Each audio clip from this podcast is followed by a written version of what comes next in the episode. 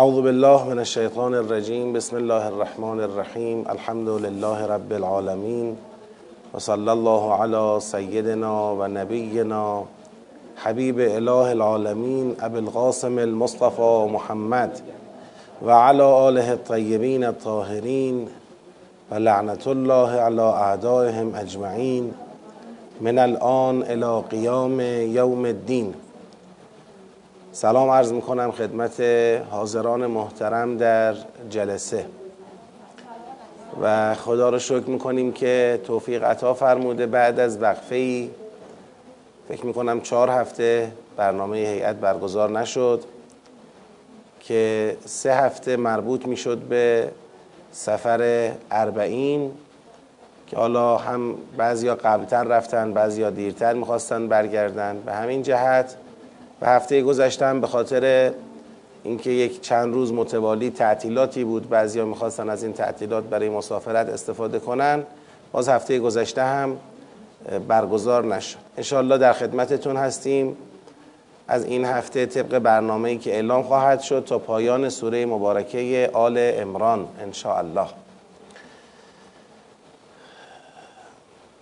طبق روالمون اول جلسات پاسخ به سوالات داریم تا ساعت ده و نیم انشالله ما پاسخ به سوالات پیش میریم. شاید چند دقیقه جلوترم بریم. و بعد به خواست خدا متن جلسه رو شروع می‌کنیم. ابتداع کار به امید خدا مطالبی رو درباره شرایط فعلی جامعه تقدیم خواهیم کرد. و بعد از اون به اندازه که فرصت داشته باشیم مباحث سوره آل امران رو ادامه میدیم. سوالاتی که از قبل به دست ما رسیده یک سوال مربوط به آیه هفتاد و هشت. این آیه شریفه ای که میفرماید اعوذ بالله من الشیطان الرجیم و ان منهم لفریقا یلوون السنتهم بالکتاب لتحسبوه من الکتاب و ما هو من الکتاب و یقولون هو من عند الله و ما هو من عند الله. هفتاد و هشت. و یقولون علی الله الكذب و هم یعلمون.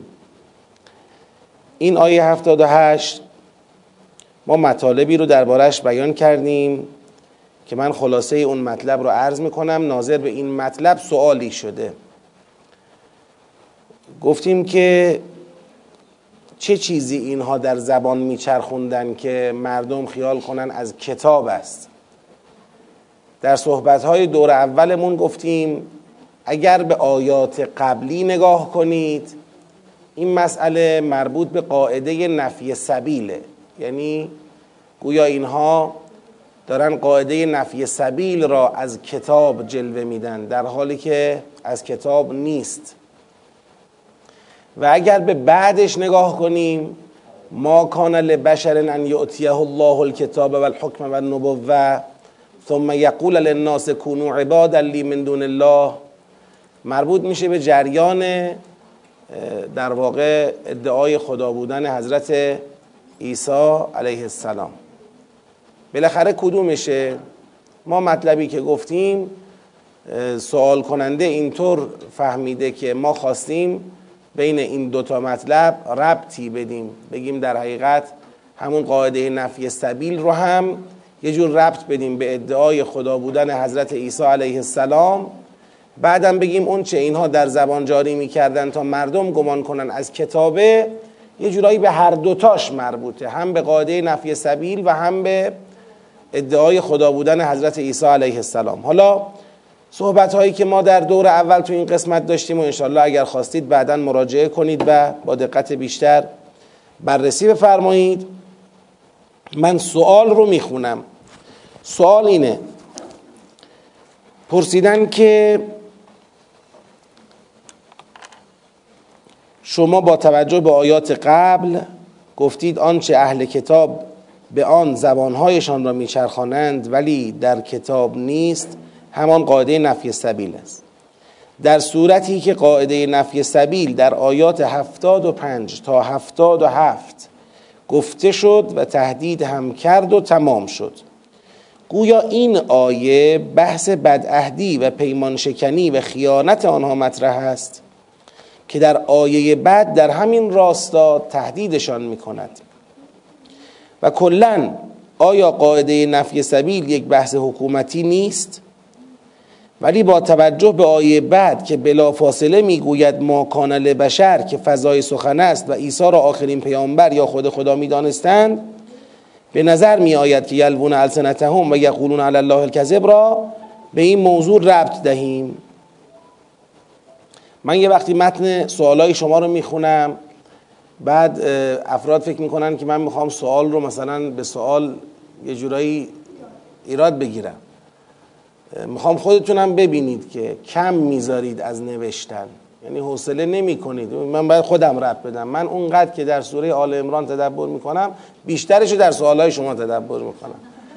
باور کنید یعنی مثلا من سیاق رو می‌خونم جنبندی میشه تموم میشه کلش یه رو فرزن با نوشتنش. اما یه وقت یه سوال و همین امروز برای فهمیدن یک سوال تقریبا نیم ساعت من وقت گذاشتم. حالا دیگه ببینه اون صاحب سوال چیکار می‌خواد بکنه؟ فردا باید جوابگوی وقت ما هم باشه. آره احتیاج داره به تب... تبیین بیشتر. تو تقریر جواب در میاد. من خودم این رو دارم یه بار به شما گفتم. شما سوال رو قشنگ تقریر کنید تو 50 درصد موارد دیگه سوال حل میشه. تو 50 درصد موارد. و بعد از اینکه خوب تقریر می‌کنید حتی اگر تو خود تقریر حل نشه جواب به ذهنتون میاد. چون سوال خوب تقریر که بشه جواب خودش به ذهن میاد. درست بودن یا خطا بودن ادعای مطرح شده به راحتی فهمیده میشه. بعد توی چند درصد از موارد هم هست که نه دیگه سوال رو باید پرسید و به پاسخ رسون. حالا به هر حال من اونچه که از این سوال می‌فهمم اینه که آقا بالاخره این جریان یلوون السنتهم بالکتاب مربوط میشه به نفی سبیل یا مربوط میشه به ادعای خدا بودن حضرت عیسی علیه السلام؟ شما یه جوری صحبت کردید که قاعده نفی سبیل زدید. اولا الان تو سیاق بندی شما می‌بینید که ما این آیه را آیه 78 رو شروع سیاقی دونستیم که مربوط میشه به ادعای خدا بودن حضرت عیسی علیه السلام. همین نشون میده که پس ما باور داریم که این یلوون السنتهم بالکتاب مربوط میشه به ادعای خدا بودن حضرت عیسی علیه السلام. اما در دور اول ما هنوز سیاق شناسی نکرده بودیم. و این آیه رو که بهش رسیدیم یه بحثی درباره مفهوم آیه مطرح کردیم. اونجا قبل از سیاق شناسی بود. گفتیم این آیه قبلش جریان نفی سبیل بعدش جریان ادعای خدا بودن حضرت عیسی علیه السلامه به همین مناسبت که قبل و بعد این آیه این دوتا مبحثه ما اونجا یک نکته ای رو گفتیم. گفتیم همون قاعده نفی سبیل خودش یه بعدش ادعای خدا بودن حضرت عیسی علیه السلامه. اینا خودشون رو امت آخر معرفی کردن که دیگه آقا آخرین پیغمبر خود خدا بود که اومد پایین. تموم شد رفت. دیگه ما بعد از خود خدا منتظریم کی بیاد دیگه؟ کدوم پیغمبر بیاد؟ پس ما امت آخریم پس قاعده نفی سبیل ما اجرا می‌کنیم. ما حق پایانی هستیم. در این فضا هر پیغمبری که بعدا بیاد نعوذ بالله میشه مدعی دروغین نبوت.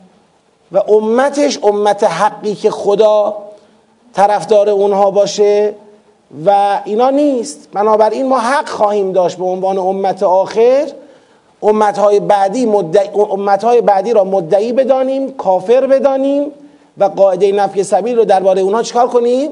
اجرا کنیم به مناسبت قبل و بعد این آیه بنده ربطی برقرار کردم بین مسئله قاعده نفی سبیل و ادعای خدا بودن حضرت عیسی علیه السلام.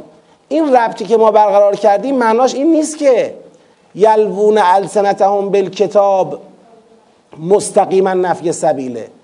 یلوون السنتهم بالکتاب لتحسبوه من الکتاب درباره خدا بودن حضرت عیسی علیه السلامه. اما خود ادعای خدا بودن حضرت عیسی علیه السلام ربط دارد به قاعده نفی سبیل که بحث قبلی ماست. در حقیقت این نکته ای که ما در دور اول مطرح کردیم بیشتر یک نکته الان که سیاقا تفکیک شد این نکته است که کاربردش در ارتباط دو تا سیاق خواهد بود. یعنی بعدا که ما در دور بعدی می‌خوایم ارتباط سیاق ها رو بیان کنیم اینجا احتمالا به این نکته اشاره خواهیم کرد دوباره که بله قاعده نفی سبیلی که اینا دارن اجرا می‌کنن با جرأت علیه امت مسلمان این تکیه داره به باوری که راجع به پیغمبر خودشون تحریف کردن او را خدا دونستن خودشون رو امت آخر دونستن و به خودشون اجازه اجرای این قاعده درباره مسلمون ها را صادر کردن. این سوال 78 جواب داده شد. سوال بعدی مربوط به آیه 81 در آیه 81 اگر دقت بفرمایید و اذ اخذ الله میثاق النبیین لما آتیتکم من کتاب و حکمه ثم جاءکم رسول مصدق لما معکم لتؤمنن به ولتنصرنه قال اقررتم و اخذتم على ذلكم اصری قالوا اقررنا قال فاشهدوا و انا معكم من الشاهدین سوال متمرکز رو قسمت قال اقررتم و اخذتم على ذلكم اصری هست. ما در توضیحاتمون گفتیم که اقررتم و اخذتم علی ذالکم اصری خطاب به مردمه. در واقع میثاق نبیین میثاق درباره نبیین است. خدا درباره نبیین میثاق گرفت از مردم. لذا گفتیم اقررتم هم حرفی است که خدا به کیا زده؟ به مردم زده. اقررتم آیا اقرار می‌کنید که هر پیغمبری بعدا اومد مصدق کتاب شما بود بهش ایمان بیارید و او را یاری کنید؟ مردم هم گفتن که بله اقررنا. قول می‌دید گفتن بله قول میدیم. این صحبت ماست. سوال کننده پیشنهاد می‌کنه که آقا تو این قسمت اقررتم و اخذتم علی ذالکم اسری شما مخاطب را پیغمبران بگیرید. بگید که خدا به پیغمبران گفت آیا خودتون اقرار کردید و بر این مسئله از مردم پیمان گرفتید؟ اخذتم علا ذالک ذالکم اسری یعنی از مردم خودتون اقرار کردید و از مردم پیمان گرفتید؟ پیغمبران گفتن بله اقرار کردیم. بعد خدا گفت شاهد باشید منم با شما. بر این اتمام حجت شاهدم. پس فهمیدید متفاوت شد دیگه. خطاب اقررتم به پیغمبران است یا به مردم؟ سوال اینه. سوال کننده می‌خواد بگه این خطاب به پیغمبران است. ما تو صحبت همون گفتیم به مردم است. البته سوال کننده قبول داره که میثاق نبی یعنی میثاق درباره انبیا. اما بالاخره انبیا باید این میثاق رو از مردم بگیرن. پس خدا از انبیا بعدش سوال کرده. ایشون اینطور میگه. میگه نگاه کنید. این میثاق النبیین این میثاق یه شرحی دارد. از لما آتیتکم تا آخر لتنصرنه اینا رو بذار تو پرانتز. از لما آتیتکم تا آخر لتنصرنه این شرح میثاقه. و این شرح و شما از تو آیه ورداری اصل آیه این میشه. و از اخذ الله میثاق النبیین قال اقررتم و اخذتم. پس اقررتم خورد به کیا؟ خورد به نبیین. این استدلال صاحب سواله که می‌خواد بگه با این استدلال ما باید بپذیریم که اقررتم خطاب به انبیاست. خب پس این مطلب تا اینجا تقریر سوال. پاسخ بنده. ببینید این که شما لما آتیتکم رو تا آخر لتنصرنه شرح میثاق می‌دونید درسته. اما این به معنی مجوز ندیده گرفتنش در تحلیل اقررتم نیست. حالا این شرح میثاق از برش داریم؟ چرا برش داریم؟ مگه جمله معترضه است؟ ما اقررتم رو باید با تناسب به قبل خودش معنی کنیم. میگه خدا میثاق نبیین را گرفت که لما آتی تو کم این کمه کیه؟ بالاخره صاحب سوال قبول کرده این کمه کیه؟ مردم. اگر شما اینجا اشکال داری بگو. اگه میگی این کمم پیغمبرانند خدا به پیغمبران گفته لما آتیتکم من کتاب و حکمه ثم جاءکم رسول مصدق لما معکم. لتؤمنون به به پیغمبران گفته به پیغمبران بعدی ایمان بیاورید و اونها را یاری کنید. اگر این حرف خدا به پیغمبران زده بگید. اگر نه شما هم مثل من قبول دارید که این لما آتیتکم من کتاب و حکمت ثم جاءکم رسول مصدق لما معکم تمام این کمها مردمند. خب پس دیگه در قسمت قال اقررتم داره به همون مردم میگه. به همونایی که مخاطب این کمها بودند به همونها داره میگه اقرار کردید قبول کردید قول می‌دید. گفتن بله اقرار کردیم قبول کردیم قول میدیم. دیگه دلیل نمیشه که ما این وسط رو حذف کنیم اینو بزنیم به نبیین. خدا از مردم میثاق گرفته بعد به نبیین گفته قول می‌دید به نبیین گفته اقرار کردید. خب مردم باید اقرار کنن. پیغمبران فقط واسطه میثاق بودن که از مردم درباره پیامبران بعد از خودشون میثاق بگیرن. پس بنده فکر می‌کنم استدلال صاحب سوال تمام نیست. هم به لحاظ فنی چرا؟ چون یه قسمتی رو از آیه حذف می‌کنه که مجوز حذف نداریم. این معترضه نیست که. و هم به لحاظ محتوایی چرا؟ چون وقتی پذیرفتیم میثاق متعلق به مردم است پس اقرار راجع به میثاق هم باید کیا انجام بدن؟ مردم انجام بدن. خب پس اینم این سوال. لذا ترجمه پیشنهادی رو بنده اینجا نپذیرفتم. بازم راجع به همین آیه به بیان دیگر سوال مطرح شده. بیانشو می‌خونم. فکر می‌کنم همین باشه این سوال مجددا. یه بیان دیگه ای داره. گفتن با توجه به ابتدای آیه که خدا توسط پیامبران از امتها میثاق گرفت و سپس خطاب به امتها گفت آنچه که از کتاب و حکمت به شما دادم و سپس رسول مصدق آمد را ایمان بیاورید و یاری نمایید آیا کتاب و حکمت به امتها داده شده؟ یعنی از لما آتیتکم خطاب به امتها بگیریم؟ قال اقررتم خدا به پیامبران می‌گوید که اقرار گرفتید یا به امتها می‌گوید که اقرار کردید؟ قال فشهدو خدا به پیامبران می‌گوید شهادت بدهید یا به امتها؟ در واقع ایشون می‌خواد بگه تو اون قسمت لما آتیتکم من کتاب کتاب رو خدا به کیا داده؟ به پیامبران داده. بعد این باعث تردید شده براش که آقا در لما آتیتکم من کتاب و حکمت کتاب و حکمت را خدا به پیغمبران داده.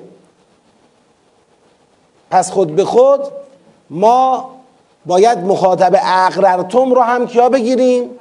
پیغمبران بگیریم. از طرفی هم نتونسته صاحب سوال محکم بگه که ثم جاءکم رسول هم پیغمبرانن. لتنصرنه و لتؤمننه و اینام پیغمبرانن. اینم نمی‌تونه بگه چون می‌بینی که اگر بگه جوابش روشه. یعنی چی پیغمبران قول بدن که پیغمبران بعدی رو کمک کنن؟ که معنی نداره. امت ها باید همچی قولی بدن. حالا من کمک می‌کنم به صاحب سوال که تردیدش برطرف بشه. نه لما آتیتکم من کتابا و حکمه هم خطاب به امت هاست. خطاب به پیغمبران نیست. کلا در میثاق النبیین خوب دقت کنید ما میثاق النبیین یه ترکیب اضافی هست. ترکیب اضافی یعنی مضاف مضافون الیه. میثاق پیغمبران. ترکیب مضاف و مضافون الیه چند تا معنا پیدا می‌کنه؟ چند تا معنا پیدا می‌کنه؟ مثلا من میگم ماه آسمان. این یه ترکیب اضافیه. ماه آسمان مضاف مضافون الیه. اینجا به معنی فیه.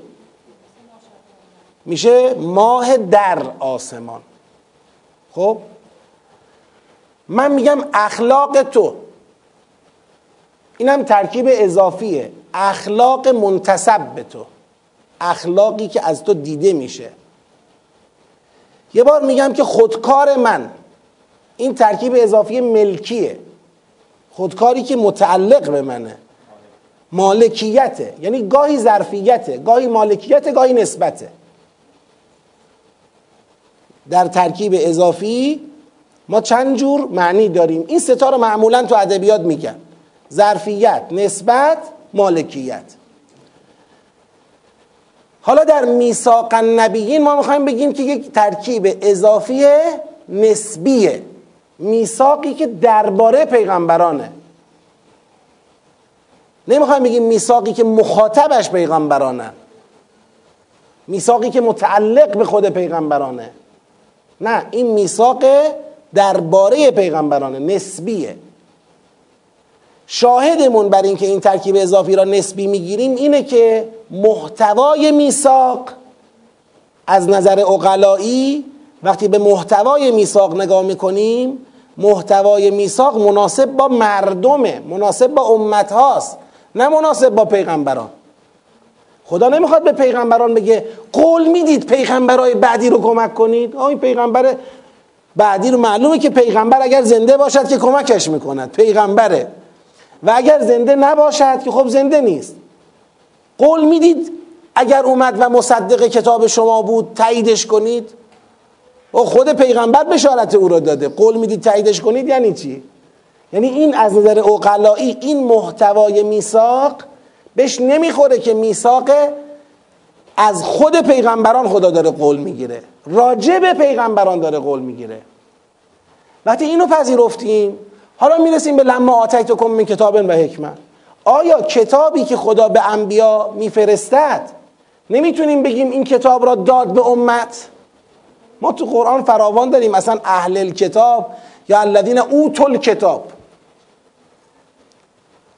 در تعابیر منفی داریم. مثل سوره مبارکه بینه و ما تفرق الذین اوتل کتاب اوتو فعل مجهول همین. آتیتکمه آتیتکم مجهولش بکنی میشه اوتو. اوتیتم. آتیتکم رو مجهول کنی میشه اوتیتم. پس اینکه کتاب به امت ها داده شده استبعاد تو ذهنتون نکنید. ایتا غیر از انزاله. بله یه بار خدا میگه انزل تل کتاب انزلنا الکتاب. انزال بر کیاس بر پیغمبرانه. حتی تو انزالش هم گاهی با قرینه به امت ها خورده. انزل الینا. اون انزالی که فقط برای پیغمبرانه با علا میاد. اون انزالی که به امت ها می‌خوره با اعلام میاد. انزال که خیلی قلیزتر از ایتاه یه وقتایی مال امت هاست. ایتا که یعنی دادن. خب خدا یه کتابی رو به پیغمبری نازل می‌کند یعنی این کتاب را به کی داد؟ به مردم داد دیگه. پس اصلا استبعادی دیگه نکنید که در لما آتیتکم من کتاب اینو پیغمبران بخواید در نظر بگیرید. بعد متحیر بشید که چیکار کنیم؟ این پیغمبر شد اون مردم شد قراقاتی بشه آیه تو هم. آیه واضح میثاق النبیین میثاق درباره پیغمبران. آتیتکم تا آخر دیگه خطاب به مردمه. آتیتکم مردم جاءکم مردم لتؤمنون مردم معکم مردم لتؤمنون مردم لتنصرون مردم اقررتم مردم اخذتم مردم.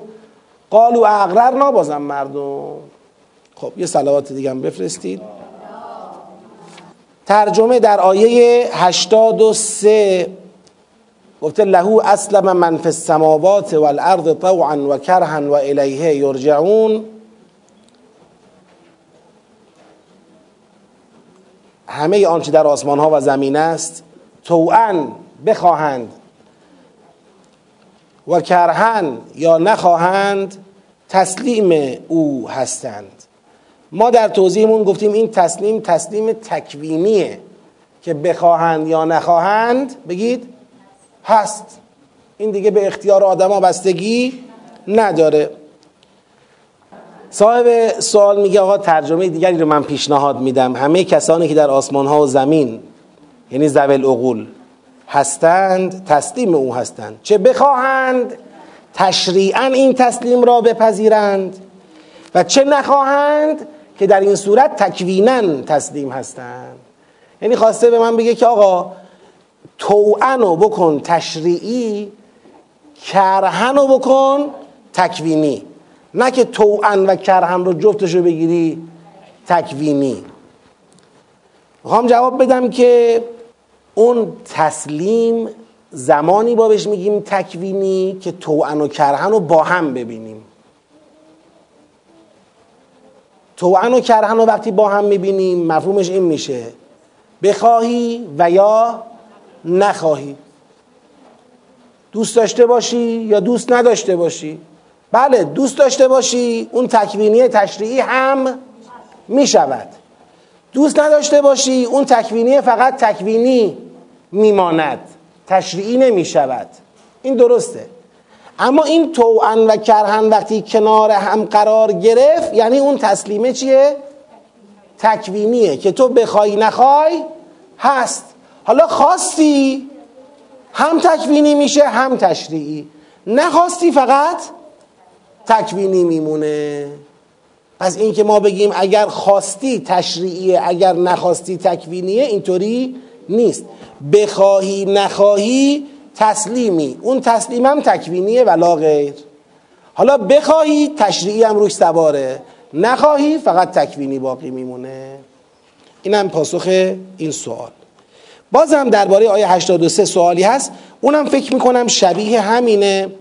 سوال کردن که با توجه به واژه من که شامل موجودات زول عقول می شود و عقل نیز لازمه اختیار است پس چگونه فرموده که کرهن یعنی به اجبار تسلیم خداوند هستند و فقط اشاره به هدایت تکوینی شده است؟ آیا می توان اینطور بیان کرد که من اشاره به یک زول عقول دارد. نه همه آنچه در آسمان ها و زمین است. این زول عقول در هدایت تشریعی توان هست یعنی با اختیار و با میل و رغبت تسلیم است و در هدایت تکوینی کرهن است یعنی به اجبار تسلیم است. همونه به یه بیان دیگه همون سواله. بازم ما میگیم ببینید اینجا نکتش اینه. صاحب سوال میگه آقا من فی السماوات گفت من فی السماوات زول عقولن. زول عقول بحث متناسب با زول عقول هدایت چیه؟ تشریعیه تسلیم تشریعیه. چرا باید زول عقول رو مطرح کنه و از تسلیم تکوینی حرف بزنه؟ اتفاقا نکتش تو همینه. خدا می‌خواد بگه درسته شما زول عقولید و ممکنه نخواهید به اختیار تسلیم خدا بشوید. ولی بدانید که بی اختیار در حوزه تکوین تسلیم خدا هستید. بخواهید یا نخواهید. اتفاقا نکتش همینه. یعنی اینه که اصلا مطلب رو حاوی یک بار معنایی می‌کنه. اگر زول عقول نبودن که اون بار معنایی دیگه اینجا حاصل نبود. به مناسبت شرایطی که امروز در جامعه ما در حال وقوع هست و ما چند روز قبل یعنی اوائل این ناآرامی های اخیر صحبتی داشتیم که توی کانال های هیئت بارگذاری شد و خود اون صحبت رو اولا کسانی که نشنیدن من خواهش می‌کنم که متدبرین حتما گوش بدن. یک صحبت تقریبا نزدیک به یک ساعته ای بود ولی سعی شده بود محققانه باشه. تمام بندها ده بند ما در اونجا مورد اشاره قرار دادیم که تمام این بندها جدا جدا روش فکر شد و در باره نسبت این بندها با همدیگه هم فکر شد. یعنی صحبتی بود که مبتنی بر تحقیق و مطالعه انجام شد. و من فکر می‌کنم که با وجود گذشت زمان از تاریخ ایراد اون مطالب همچنان اون مطالب الان هم کارایی داره و قابل استفاده است انشالله که استفاده خواهید فرمود. اما در شرایط کنونی یک مقدار این نارامی ها و بعضی از مسائل جنبه های جدیدتری به خودش گرفته و ما به تناسب این جنبه های جدیدتر یک ورود و خروج دیگری در صحبت ناظر به وقایع اخیر داشته باشیم. خالی از لطف نیست. ببینید جریانی که شروع کرد این فضاها رو و بحثهای مربوط به ناامنی ها و ناآرامی های اخیر رو جریان مخالف هجاب اجباری بود. این جریان چند وقت قبل کلید خورد با مطرح کردن مقوله هجاب اجباری. مطرح کردن که هجاب نباید اجباری باشد و استناد کردن به آیاتی مثل لا اکراه الدین و امثال اینها که استناد ناقص و غلطی بود. ما در صحبت دیگری راجع به همین آیه مفصل صحبت کردیم. همین اخیرا البته اون دیگه منتشر نشد. چند روز بعد از صحبت که الان گفتم بود.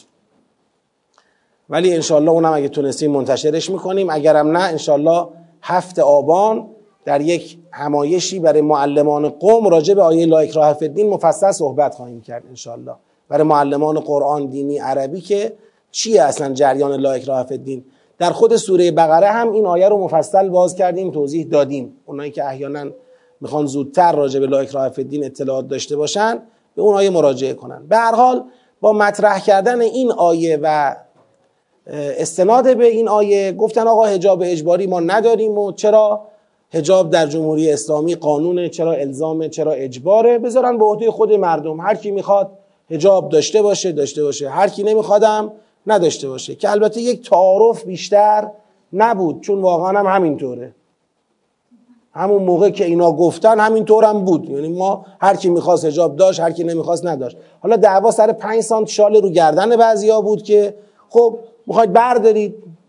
بردارید. می‌خواید بذارید؟ خب بذارید. این اولا یه دعوای لاتائلی بود. یعنی هدف کسانی که مسئله حجاب اجباری رو مطرح کردن رسیدن به آزادی نبود.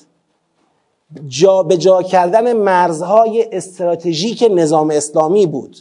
یعنی اینها می‌خواستن نظام اسلامی دست از حتی تئوری حجاب الزامی هم برداره. و تو عمل که حجاب الزامی در کار نبود واقعا.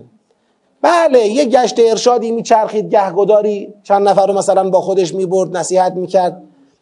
مثلا با چهار تا روسری یکم جلوتر اومده میومدن بیرون یه چند متر ورتر باز همون آش بود همون کاسه.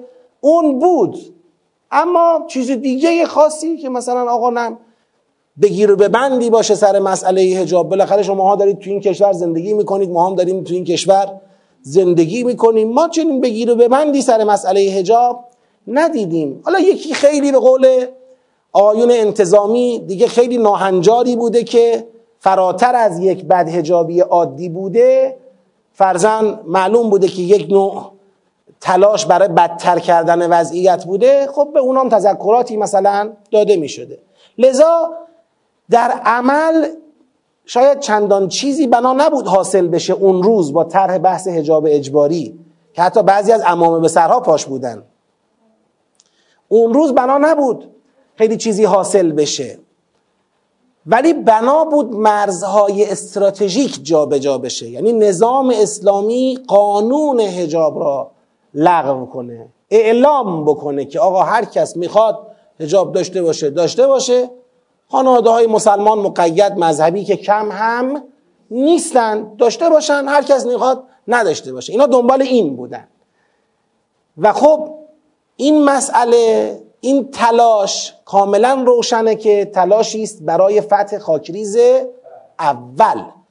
اگر تونستیم نظام اسلامی را متقاعد کنیم که همونطور که در عمل شل گرفته در قانون هم مسئله را حل بکنه و آزادی در پوشش را به جامعه خودش بدهد اگر تونستیم این کار رو بکنیم یک خاکریز رفتیم کجا؟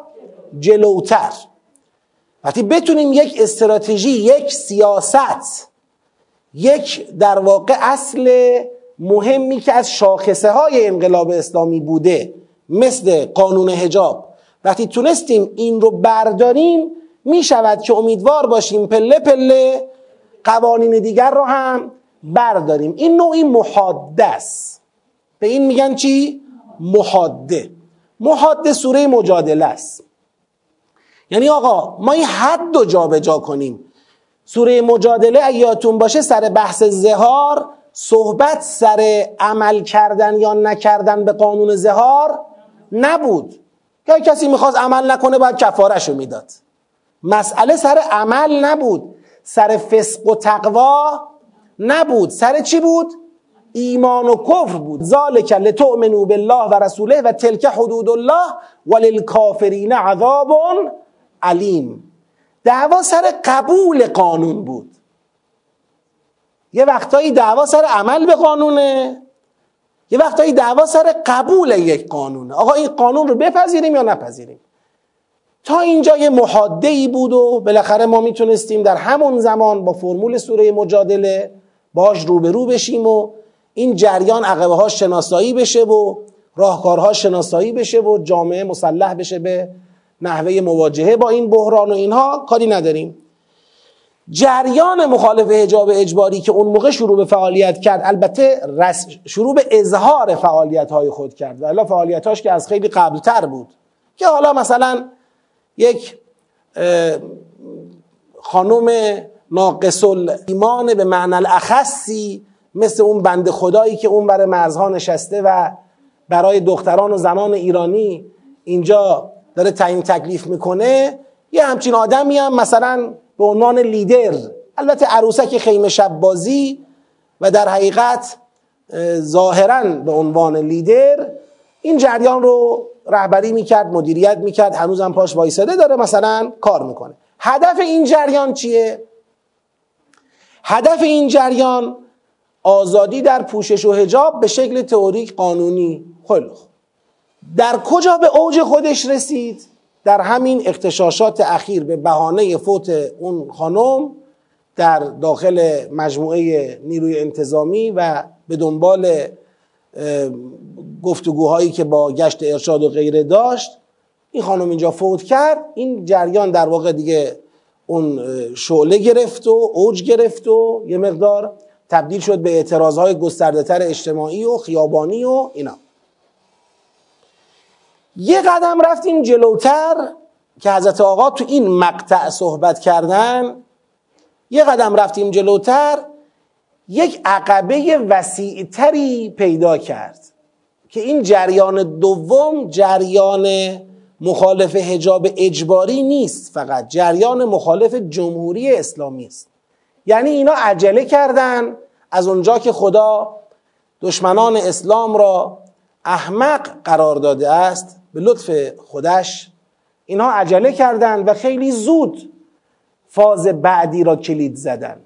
خیلی زود مشخص کردن که آقا ما از نقض قانون هجاب که می‌خوایم قانون هجاب برداشته بشه هدف نهاییمون چیه؟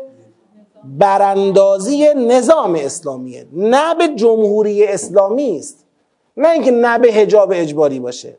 اینا اگر عاقل بودن که نبودن باید معکدا می‌گفتن ما کاری با جمهوری اسلامی نداریم. این قانون رو بردارید. اگر عاقل بودن باید اینو می‌گفتن که به حمدالله عاقل نبودند و نگفتند. و هیچ وقت هم عاقل نخواهند بود و نمی‌توانند درست تحلیل کنند یک جامعه را و درست به اهداف خودشون برسن.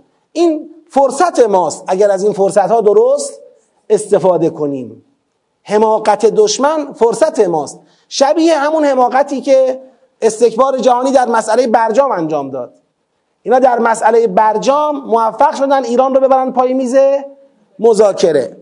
اگر به جای اصرار بر اینکه تا دست از موشکیتون بر ندارید تا دست از حمایت از سوریه و فلسطین و لبنان و غیره تو منطقه بر ندارید دست از دخالت در عراق و غیره بر ندارید. اگر به جای این حرفا اینا سر همون امضای برجام امتیاز می‌دادن به ایران. من اون موقع ها فقط دعا می‌کردم من دعای من اون موقع این بود. بودم خدایا اینها رو همچنان احمق نگهدار نکند اینها بعد برجام راست راستی بیان و امتیاز اقتصادی به ایران بدن. که اگر این کار رو می‌کردن اگر دشمن این کار رو می‌کرد تو همون مقطع که در دولت قبلی برجام امضا شد کاری می‌کرد مردم شیرینیش و سر سفره ها حس می‌کردن. به راحتی بعدیا برداشته می‌شد.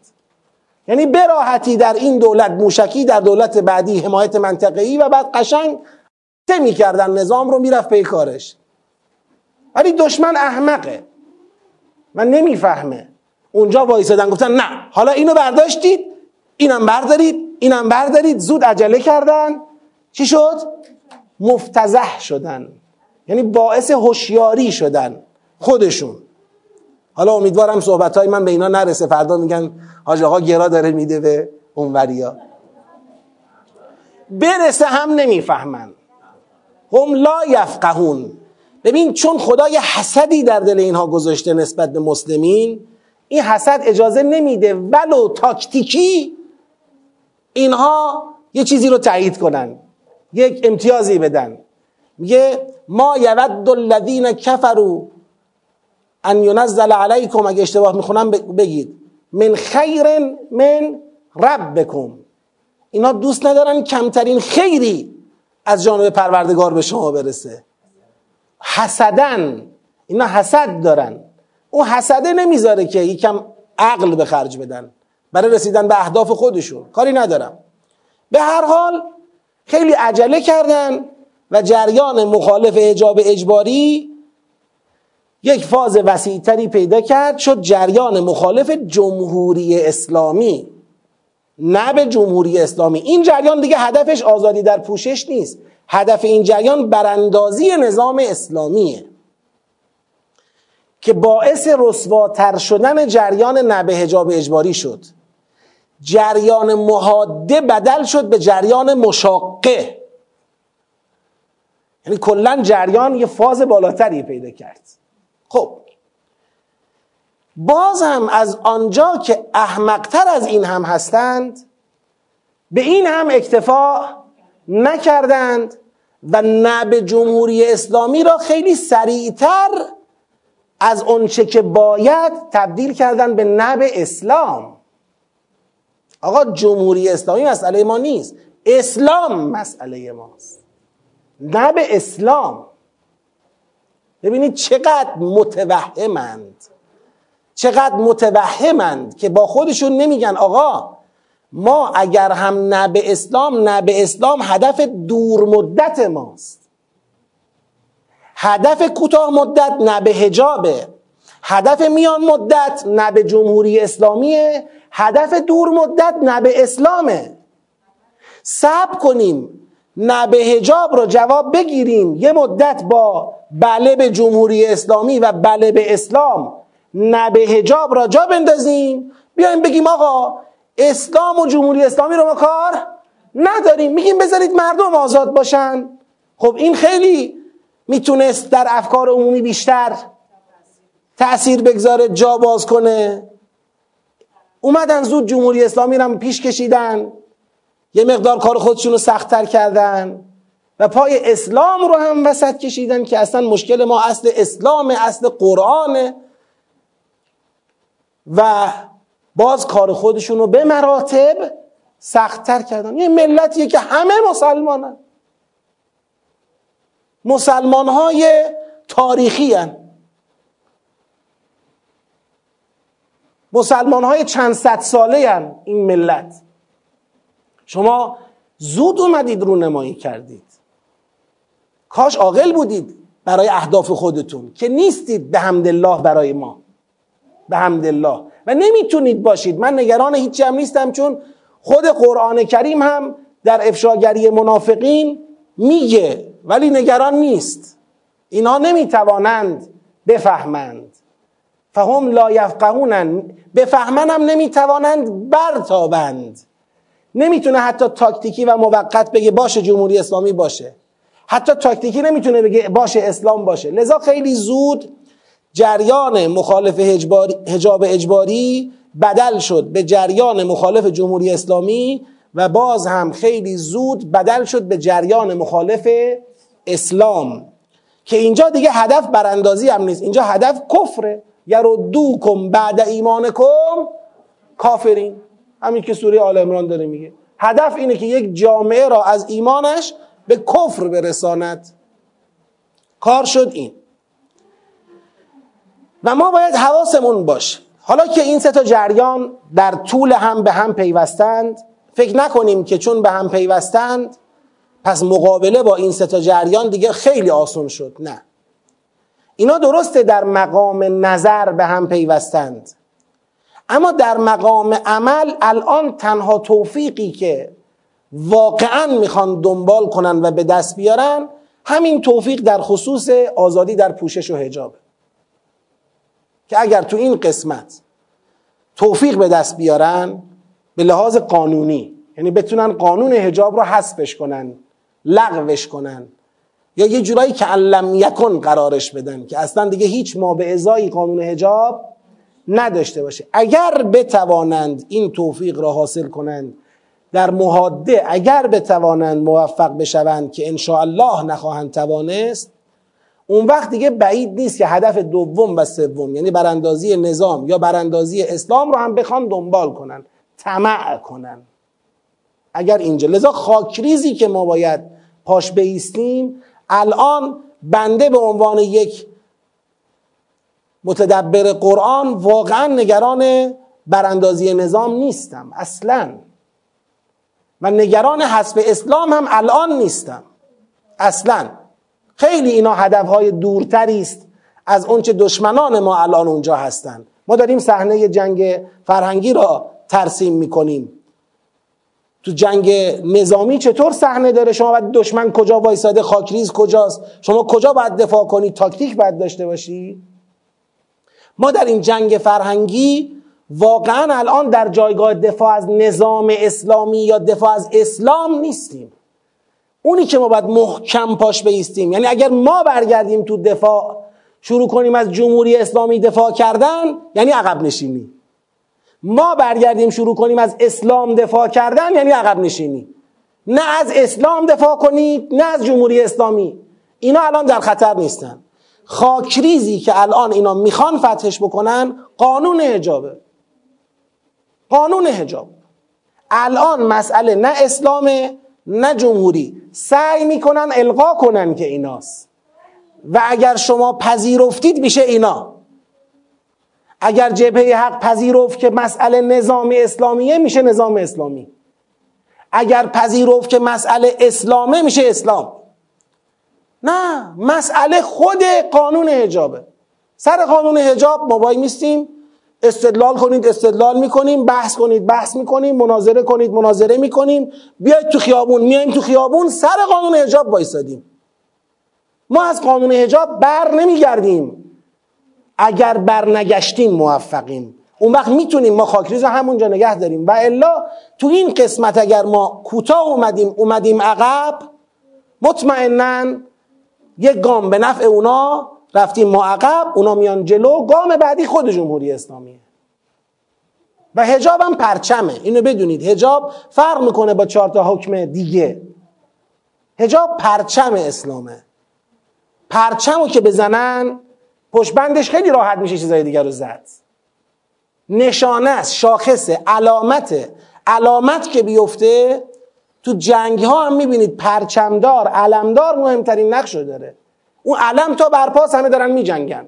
علم افتاد لشکر میپاشه. هجاب چنین نقش و ماهیتی داره. از نظر قانون هجاب عرض می‌کنم. ولی خیلی وقتی که شغل هجابی تو جامعه ما باب شده. قانون هجاب رو ولی باید سرش بیستیم کوتاه نیایم کم کم عمل به این قانون رو درست بکنیم. و کوتاه بیایم اینجا که متاسفانه بوی این کوتاه آمدن به شکل غلط یعنی به عنوان استراتژی غلط به مشام می‌رسه.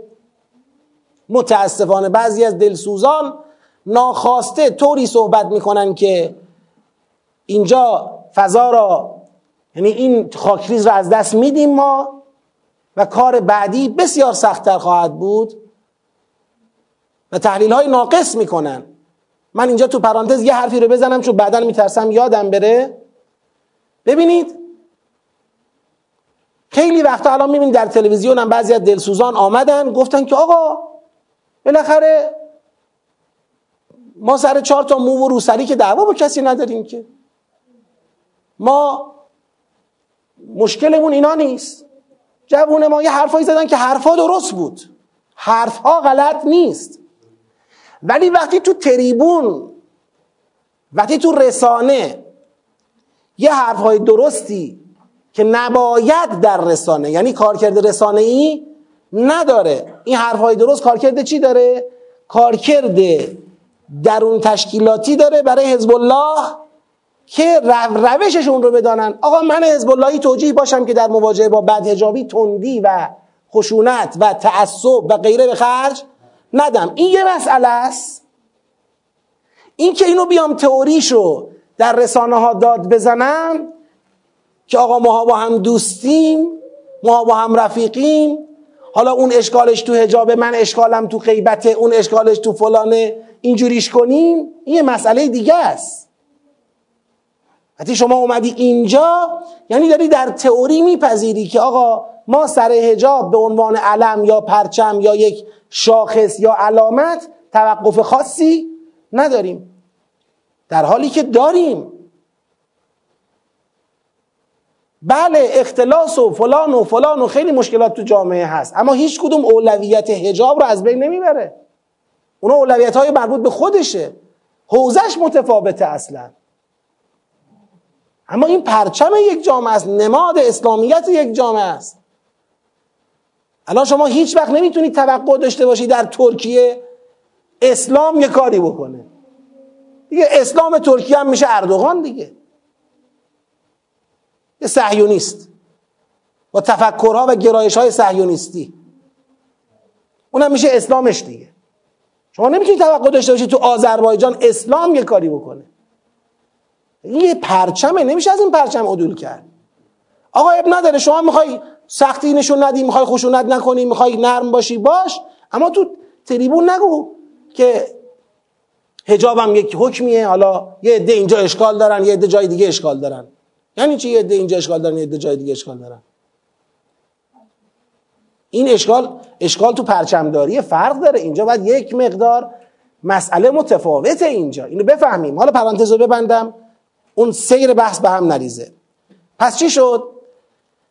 اگر جریان مخالف حجاب اجباری با اینکه الان پشتش جریان مخالف جمهوری اسلامی و مخالف اسلام قرار گرفته ولی اگر اون جریان توفیق حاصل کنه یعنی اینا آمدن به کمک این. فکر نکنید الان براندازا فکر می‌کنن براندازی حاصل میشه. می‌دونن حاصل نمیشه. یا ضد اسلاما خیال می‌کنن اسلام هست میشه. می‌دونن هست نمیشه. فقط اومدن که به خیال خودشون البته کارشون احمقانه است. اما اومدن کمک بدن به جریان مخالف حجاب اجباری که او به نتیجه برسه. و اگر اون به نتیجه رسید اون وقت متاسفانه باید بگیم گام دو و سه راحت میشه برای اونها. خب. فرصت های داخلی این جریانات هم سه تاست. یعنی ما سه تا جریان مخالف رو الان معرفی کردیم. با هدف های روشنی که دارن و اشتباه استراتژیکشون و خطری که ما را تهدید می‌کنه اینا رو صحبت کردیم. اما فرصت های داخلی این جریانات سه چیزه. سه جریان سه فرصت داخلی. فرصت داخلی جریان مخالف حجاب اجباری فقدان سیاستگذاری برنامه ریزی و اجرای صحیح در حوزه فرهنگه یعنی ما ضعیف تو فرهنگ عمل کردیم. نه سیاست گذاریمون درست بوده نه برنامه ریزیمون و نه اجرامون. ما ضعیف عمل کردیم. فرصتی رو که اونها به دست آوردن ما در اختیارشون گذاشتیم. به خصوص در حوزه فرهنگ افاف و هجاب که به نظر من در مقوله فرهنگ نقش مادری داره. هجاب و افاف در مقوله فرهنگ نقش مادری داره نقش همون پرچمی داره نمادی داره مهمه. ما در حوزه های فرهنگی به طور عام و به طور خاص در حوزه افاف و هجاب هم بد سیاست گذاری کردیم هم بد برنامه ریزی کردیم هم بد عمل کردیم. حتی به برنامه های درستمون خوب عمل نکردیم. سیاست های متعارض گذاشتیم. یعنی چی متعارض؟ یعنی یه وقتی بدهجابی شد ناهنجار و بعد یه وقتی شد خوب.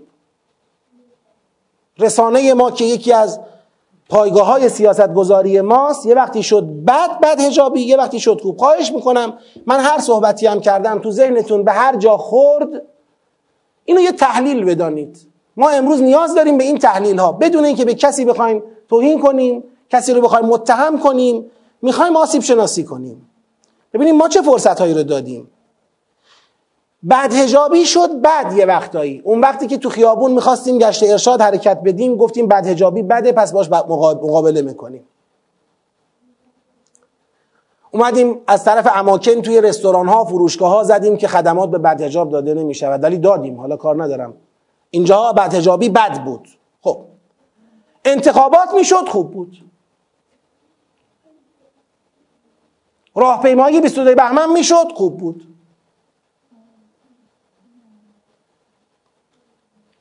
خب بالاخره آقا شما تو حوزه اعلان یک سیاست به جامعه داری تعارض ایجاد می‌کنی. سیاست های متناقض را داری القا می‌کنی. خب این وقتی در روز 22 بهمن باش مصاحبه می‌کنن به عنوان طرفدار انقلاب و اسلام هستا من نمیگم اون طرفدار انقلاب اسلام نیست. اما وقتی من 22 بهمن چطور در میلاد پیغمبر هر چی به تلویزیون نگاه می‌کنیم انگار پیغمبر مال اهل سنته. کلا آهنگای کردی می‌زنن. بابا خب اهل سنت هم پیغمبر دارن. ما هم داریم. پیغمبر ما هم هست. هفته وحدت هفته اهل سنت که نیست. قرار همه با هم وحدت کنیم. سنی شیعه پیغمبر هم مال هم هست یه جورایی من 22 بهمن که میشه به تلویزیون نگاه می‌کنم خیال می‌کنم کلا انقلاب مال بعد هجاباست هر چی نگاه می‌کنم اینم اینا دارن صحبت می‌کنن. دو تا بعد هجاب یه محجبه. سه تا بعد هجاب یه محجبه. دیگه یک تظاهرات انقلابی تبدیل شده به یه میتینگ مردمی که بادکنک هوا کن و شیرنی بخور و سرود بخون و زن و مرد قاطی همراه برن. بگیم اینا همه طرفدار انقلابن. خب بابا این یک القاء در ابعاد گسترده داری به جامعه میگی بعد هجابی عیب ندارد. خب بعد میری می‌خوای بعد هجابی بگی عیب دارد. حالا بیا برو تو ون سوار شو بیا بریم اون طرف. جواب پس بده که چرا موهات بیرونه. اه. بابا من دیروز موهام بیرون بود با مصاحبه کردم. خیلی هم خوب بود. امروز بد شد. و خب گیج میشه جامعه. تکلیف جامعه نامعلومه. سیاست های متعارض هرچی برنامه مروج هجاب ضعیف. نیروی انتظامی یک کلیپی درست کرده بود چند سال قبل به عنوان جوک دست به دست می‌شد. من یادمه. سیمین تو هجابت را رعایت می‌کنی؟ نه شوهر من گفته هجابت را رعایت کن. یه چیز اینطوری خیلی بینمک. این برنامه مروج هجاب ماست که هیچکی حاضر نیست دو دقیقهش نگاه کنه. شکم آدم ماهیچه هاش درد می‌گیره نگاه کنه. من دیگه نمی‌دونم چی بگم. بعد اون وقت بعد اون وقت برنامه های مروج کم افتی و کم هجابی عالی ترین بروزترین مدرن ترین برنامه هاست و خب شما در حوزه برنامه ریزی در حوزه خرج کردن بودجه ها برای ترویج هجاب و افاف کجا سفارش برنامه دادی؟ چجور برنامه ساختی؟ چجور مردم رو توجیه کردی؟ اون برش چجور؟ تو همین من خیلی خدا رو شکر می‌کنم که این آقای مدیری خودشو نشون داد. خیلی خیلی شکر می‌کنم که قهر کرد از, از صدا سیما. خدای شکرت. من از زمانی که یادمه دارم این چیزایی می‌فهمم یک در میون تو تلویزیون ایشون رو دیدم. که بودجه این نظام را بودجه بیت المال را گرفته که چند روز قبل از همین نطق قهرامیزش سی میلیارد تومن بابت فصل پنجم دوره همی که کلش چیه؟ یه برنامه تقلیدی و مروج کم افتی که یک مرد نامحرم بشینه جلو زن نامحرم کر رو کر اون بخنده این بخنده راجع به عشق و عاشقی با هم حرف بزنن عاشق شدی؟ چند بار عاشق شدی؟ چجور عاشق شدی؟ عاشق کی شدی؟ یک ملت رو علاف یه برنامه مروج کم افتی می‌کنید با بالاترین بودجه ها و قویترین نوع ساخت یا میاد برنامه می‌سازید به نام آقا گاد تلنت آمریکا عینش رو شما میاد اینجا پیاده می‌کنید. فقط اونا با دامن و تاب جفتک می‌زنن کل ملق می‌زنن. اینا هم با شلوار و پیرن. دختر 13 ساله 19 ساله رو به اسم صدا می‌کنی. مجری جوان وایستاده المیرا الناز الهام. خب بابا شما چی داری به جامعت میگی؟ یا برنامه درست می‌کنید بشینید جلوی هم زل بزنید تو چشم هم همدیگه رو بخندونید. زن مرد. و همه جا اختلاط ایجاد کردید همه جا کم افتی ترویج کردید سیاست های دوگانه پیاده کردید برنامه های ضعیف ساختید. و خب چه توقعی دارید از ملت؟ چه توقعی دارید از ملت؟ فیلم های ارزشی شما مروج ضد ارزش هاست.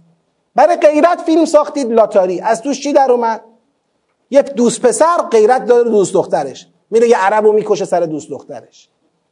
با همدیگه ترک موتور تو خیابونای تهران میچرخن. مظهر غیرت ایران دوست پسر و دوست دختر.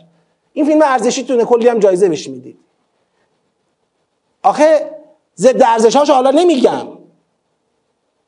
دارکوب رو ساختید. چی رو ساختید؟ چی رو ساختید؟ برید نگاه کنید خودتون جشنوارهاتون رو نگاه کنید. چیکار کردید؟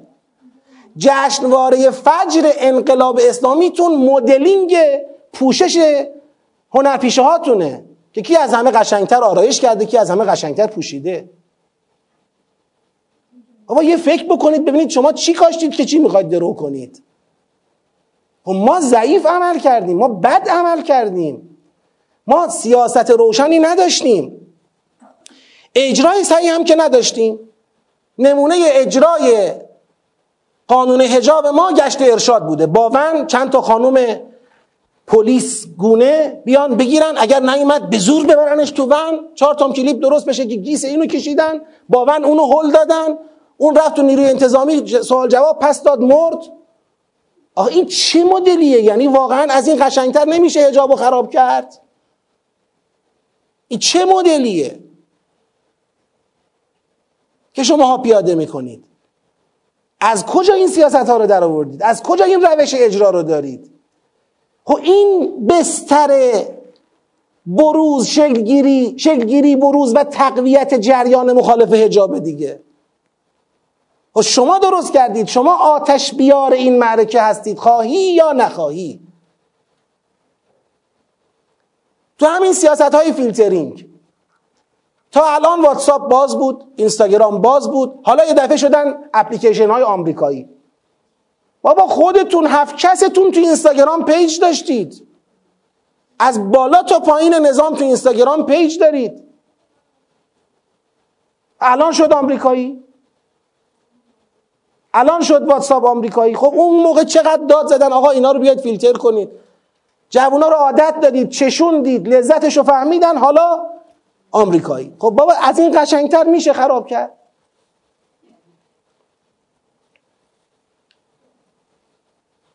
باید یک تو این قسمت آقا ما آسیب شناسی کردیم نسبتا. گفتیم آقا یه همچین مشکلاتی وجود داره. حالا من دیگه اینجا بخوام یه مقدار بیشتر بازش کنم سوالاتی دارم. مثلا اینم بگم اضافه کنم. الان شورای عالی انقلاب فرهنگی یک شورای عالی انقلاب فرهنگیه. جواب بدن برای حجاب و افاف و افت چیکار کردن؟ چه سیاست هایی رو؟ کجا گذاشتن؟ چی شد؟ سازمان تبلیغات اسلامی. من تعجب می‌کنم کشور داره در ناامنی و ناآرامی رنج می‌کشه از سنگ صدا در میاد از شورای عالی نه از سازمان تبلیغات نه. سازمان های فرهنگی کشور باید پاسخ بدن. بودجه های فرهنگی دست اینا بوده.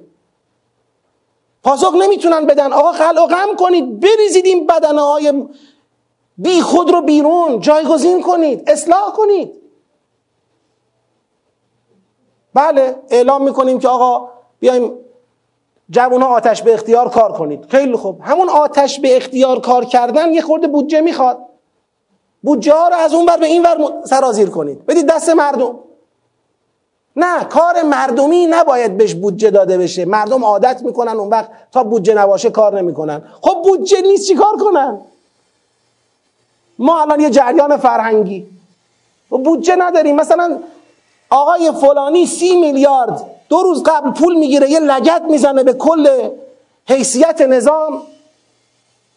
بعد اون وقت کل جریان تدبر لنگ چند میلیارد تومن پوله.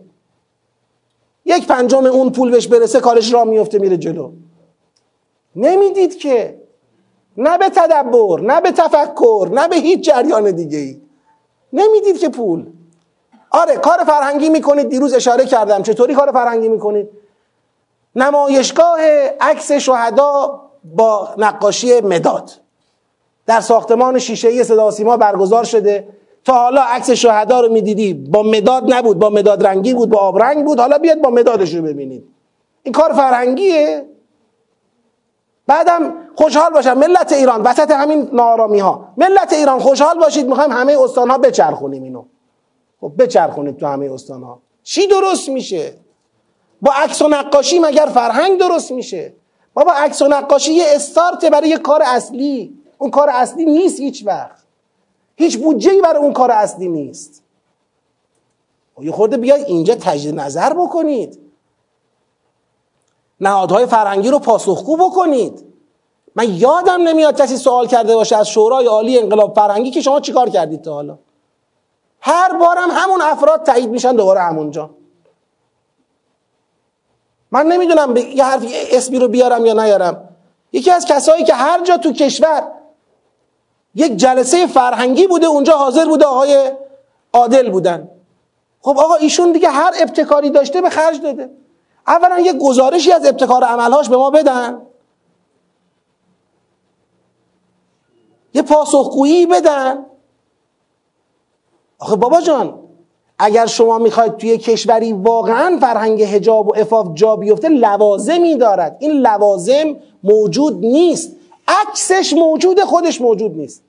تو قسمت ترویج هجاب تخریب هجاب داریم. در نقطه مقابلش ترویج کم افتی داریم.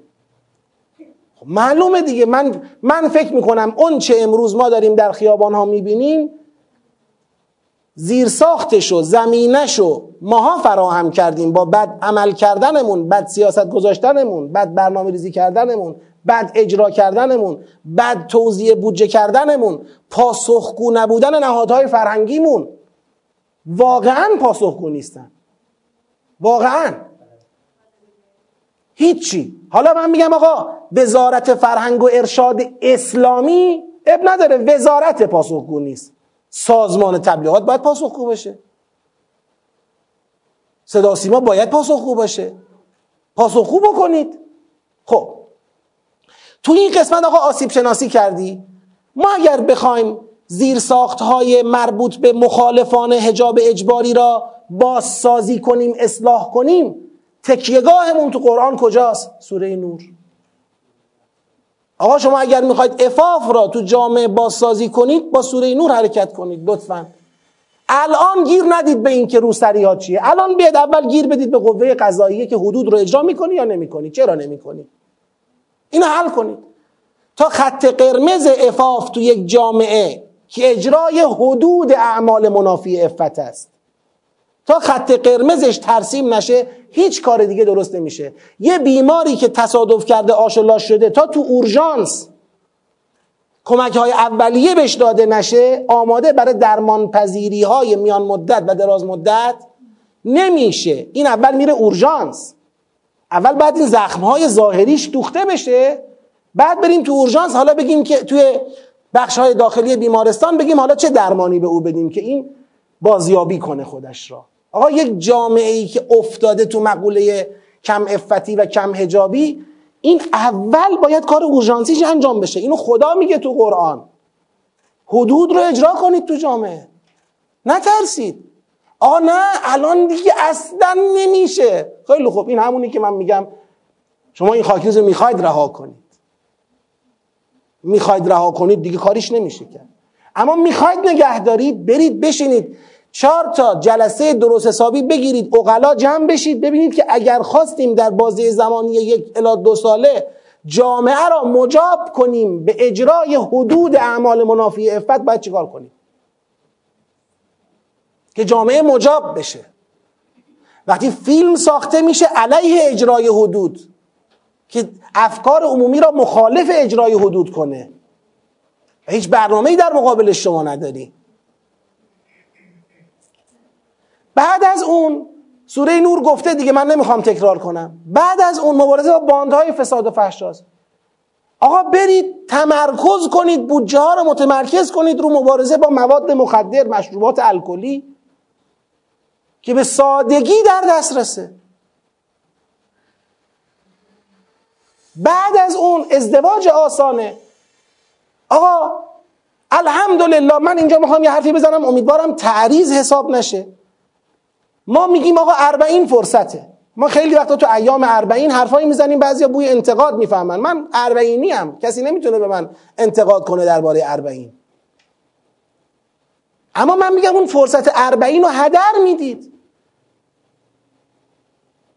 بسیج ثروتمندان مؤمن برای ازدواج.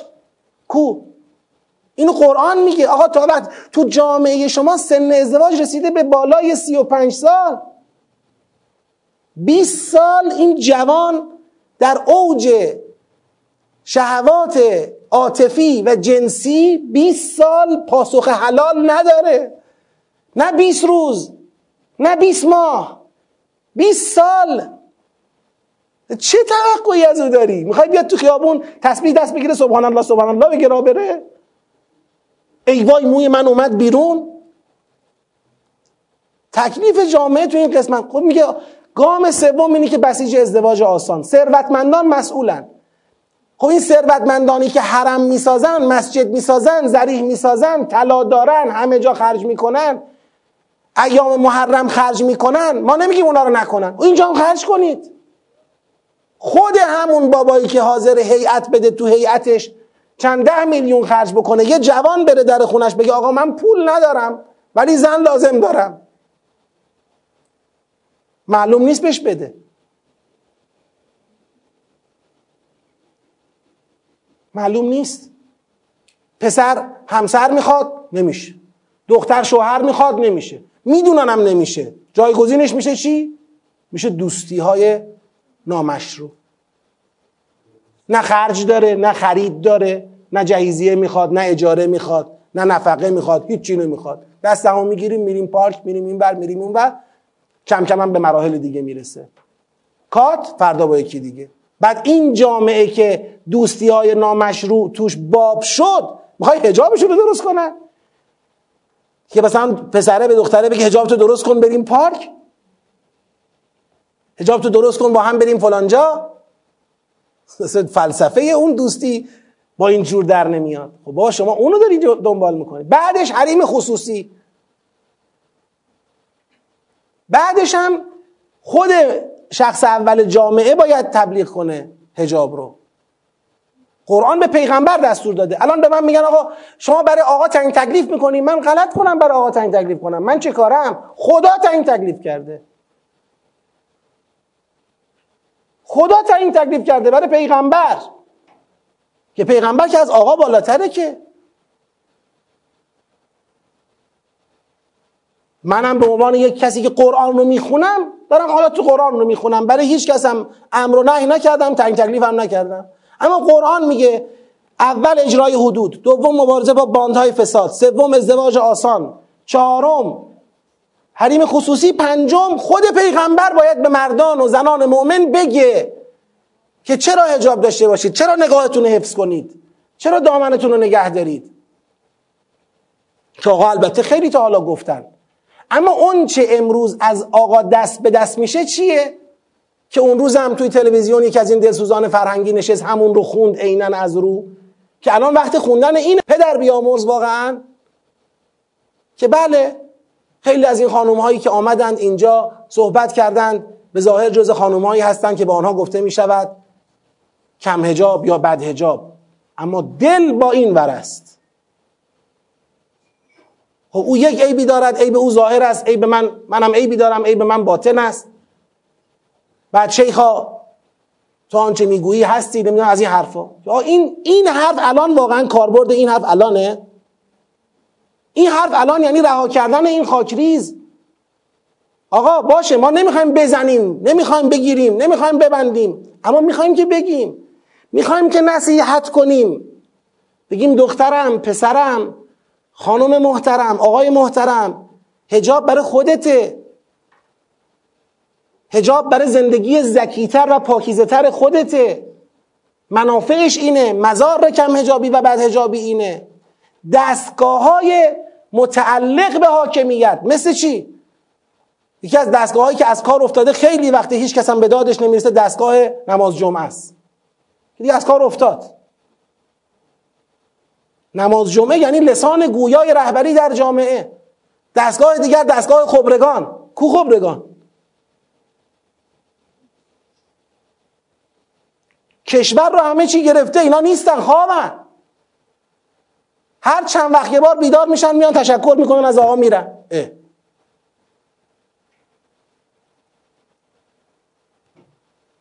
خب اگر بناس هجاب و افاف تو جامعه درست بشه لوازمی داره. سوره نور رو بیارید بذارید وسط. بر اساس سوره نور این آسیب ها رو اصلاح کنید. پس راجب جریان مخالف هجاب اجباری هم آسیب شناسی کردیم هم پیشنهاد دادیم. گفتیم پیشنهاد ما سوره نور به عنوان راهبردها و راهکارهای قرآن برای تثبیت فرهنگ افاف و هجاب هر کس پیشنهادی داره دیگه. آقا ما هم داریم پیشنهادمون رو میدیم. از طرف قرآن پیشنهاد میدیم. اینه. نمی‌خواید باور کنید خودتون می‌دونید. سلیقه‌ای می‌خواید عمل کنید خودتون می‌دونید. امروز از این دنده پا شدیم که حالمون خیلی خوبه. امروز برای مبارزه با بدهجابی چیکار کنیم؟ گل بدیم به بدهجابا فردا از اون دنده پا شدیم حالمون بده. دهانمون پر از صفرا شده. حالا برای مبارزه با بدهجابی چیکار کنیم؟ بگیرید این پدر سوخته بکنید تو ون ببرید پدرشون در بیارید. آقا بابا یکی از این دوتا دیگه. یکیشو انجام بده. ببین کدوم درسته؟ اون راه درست را پیدا کن با اون راه درست برو جلو. اون راه درست قرآن سوره نور. خدا راه رو نشون داده و سلام. آدرس معلومه. هر کی نمی‌خواد بهش اعتنا کنه منتظر عواقبش باشه. هر کی می‌خواد اعتنا کنه بیاد پاش بایسه ستاد حجاب ستاد امر به معروفه این آقا بگه بگیرید ببندید. اون بگه چرا گفت بگیر ببند. هر این حرفا رو بذارید کنار. شما هنوز حدود اجرا نمی کنید شما هنوز با باندها مبارزه نکردید. شما هنوز ازدواج تو جامعتون حل نکردید. نمی‌دونم بگم یا نگم. بعضی حرفا گفتنش برای خودم هم سخته. میترسم دوستان ما ما را متهم کنن. یک جامعه اگر معزل اگر مسئله تعادل جنسی در یک جامعه حل نشه هیچ کار نمیشه اونجا کرد. آقا در غرب این مسئله رو با منطق فروید به خیال خودشون حل کردن.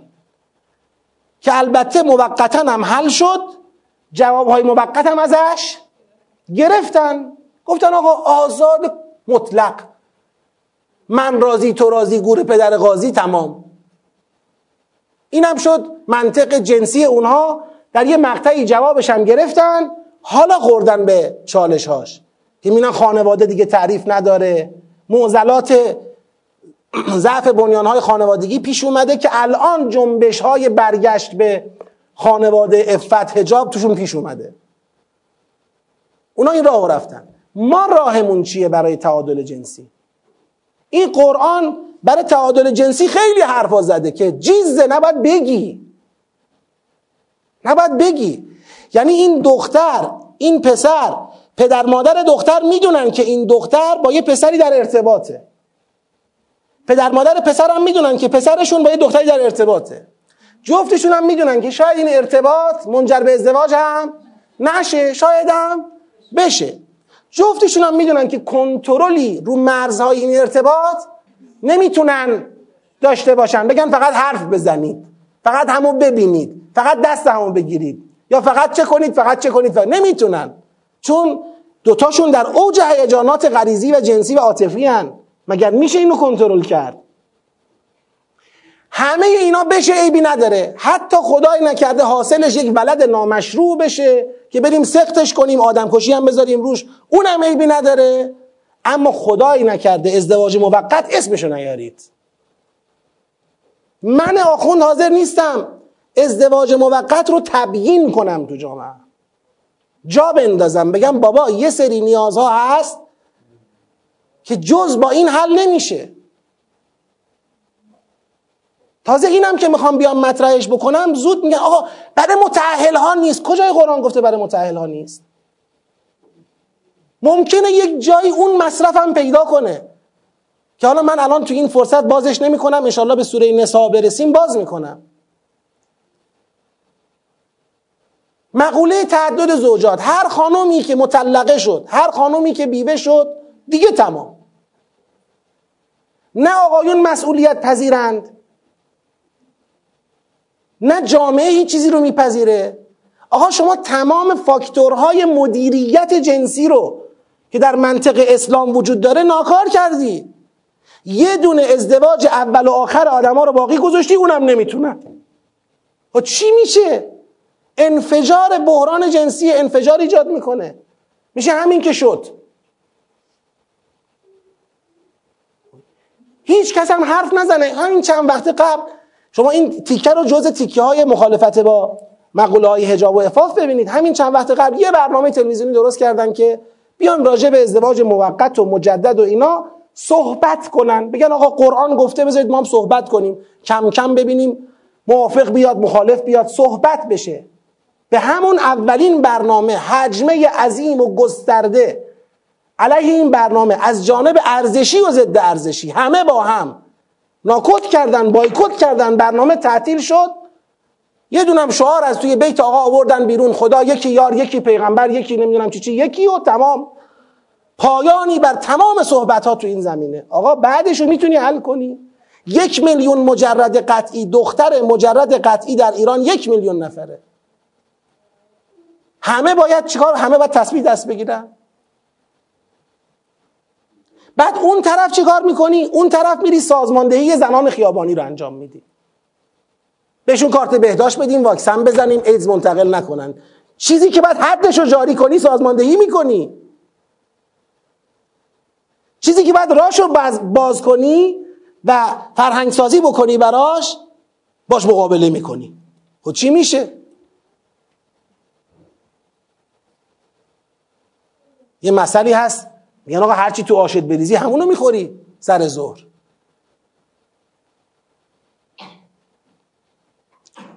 با سوره نور با آموزه های مربوط به حوزه افاف و حجاب و مسائل جنسی قرآن. اسلام اسلام اسلام اسلام حرف داره. حرف اسلام رو بیار وسط. بعد بگو ما با اسلام رفتیم نشد. نرفتی با اسلام که بشود یا نشود که. هیچ کدوم از دو طرف رو فرهنگ سازی نکردی که. نه به اون ور نه به این ور. آوارگی فرهنگی آوارگی در حوزه افاف و حجاب. یه چیزایی هم کردی. جیز هیچ دست نزنه هیچ حرف نزنه هیچ تو این مقوله ها وارد نشه. برای دوست دختر دوست پسر فیلم سینمایی می‌سازی بهش جایزه میدی. برای ازدواج موقت میکوبی. نمیشه.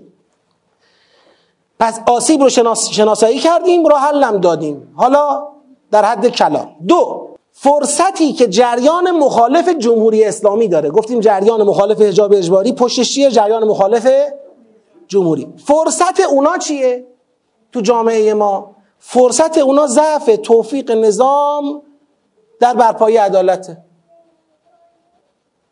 خب وقتی که تو جامعه عدالت رو نتوانی برپا کنی رفاه را به جای عدالت سرلوحه خودت قرار بدی اجل را به جای کتاب منطق خودت قرار بدی. توقع نداشته باش که این جریان مخالف جمهوری اسلامی در بین مردم توفیق پیدا نکنه توفیق پیدا می‌کنه. طرف میگه آقا سهم من از ضربه زدن به این نظام یه آشغالی سوزوندنم باشه بذار بسوزونم. چرا؟ من رفتم بانک یه وام بگیرم. از من چنین و چنان زامنهایی خواستن که این باید چک داشته باشه سفته بیاره پروانه داشته باشه کسر حقوق بیاره.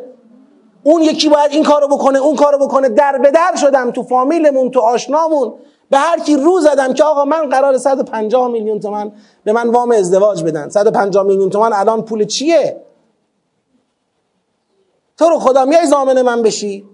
آقا من زامن دو نفر شدم ندادن. اون میگه من شدم. این زامن گیر نمیاره. 150 تومن وامشو بگیره. اون یکی وام چند هزار میلیاردی می‌گیره.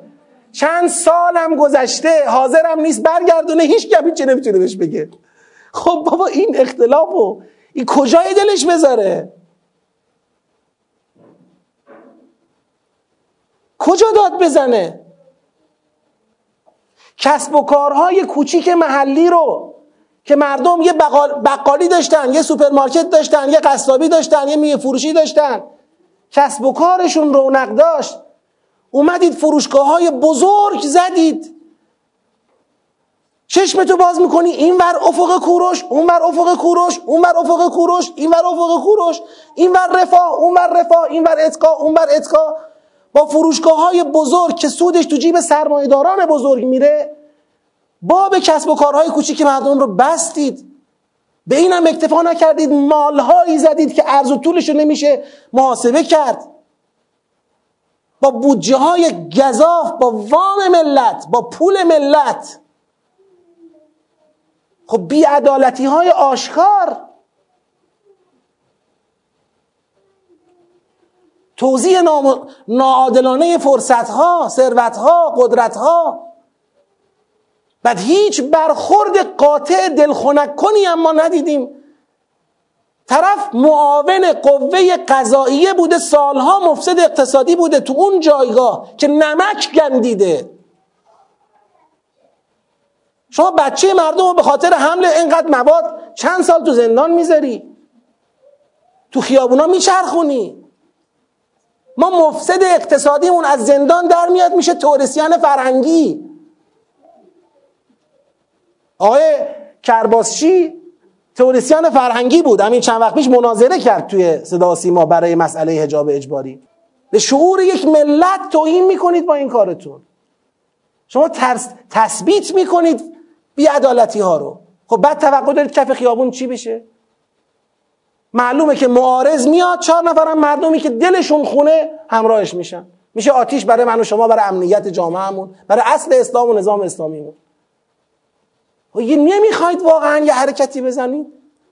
ما زمان انتخابات خسته شدیم از بس گفتیم. من اون موقع خسته شدم از بس این حرفا زدم. گفتم بابا به خدا قوه قضاییه تو قرآن از قوه مجریه بالاتره.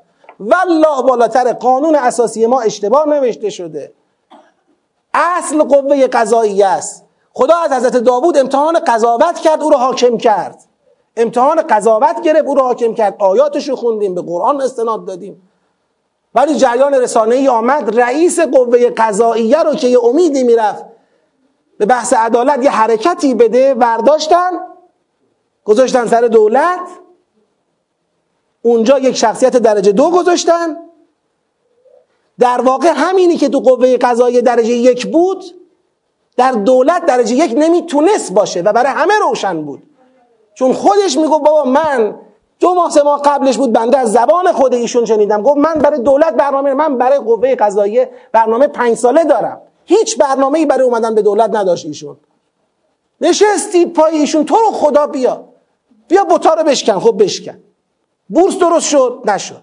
اجاره درست شد نشد. مردم سفره هاشون درست شد نشد. تورم حل شد نشد. خب چرا این کارو می‌کنید؟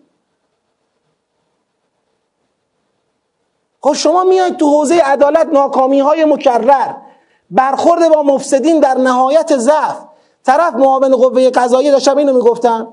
معاون قوه قضاییه مفسد اقتصادیه چیکارش کردید؟ سی سال حبس. سی سال برو خونه اوین هفته به هفته بیا استراحت برو دوباره اوین دوباره بیا استراحت. طرف تو اوین با هشت هزار صفحه پرونده تو اوین دکترا می‌گیره. بچه ما تو اوین برای پاکت سیگارش, سیگارش لنگه. کسی رو که باید بیاری وسط میدان آزادی به همه نشونش بدی همونجا اعدامش کنی؟ که یه ملت بفهمن نظام اومد پای عدالت اصلا از اذهان پاک میشه. چی شد؟ هزار میلیارد به قول همین دلسوزی که ازش صحبت می‌کنم ایشون میگه آقا خیلی از این اختلاس هم حل شد حتی. ولی هیچ وقت ملت به آرامش خاطر که نظام می‌خواهد با مفسد مبارزه کند نرسید. قانون برای ما هست برای کله گنده ها نیست. مالیات برای ما هست برای کله گنده ها نیست. حقوق های نجومی مال اوناست یک قرون دوزار چندرغازا مال ماست. خب این نمیشه. تا شما پس ببین ضعف توفیق در عدالت ضعف توفیق در فلسفه نظام اسلامی است.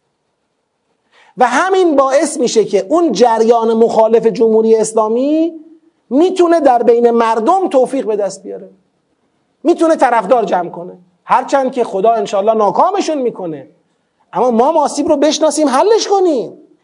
آقا اینجا به کجا مراجعه کنیم؟ من عرض می‌کنم سوره بقره سوره آل امران سوره حدید برپایی عدالت رو اولویت یک قرار بده نظام اسلامی. رفاه انقدر مهم نیست که عدالت مهمه.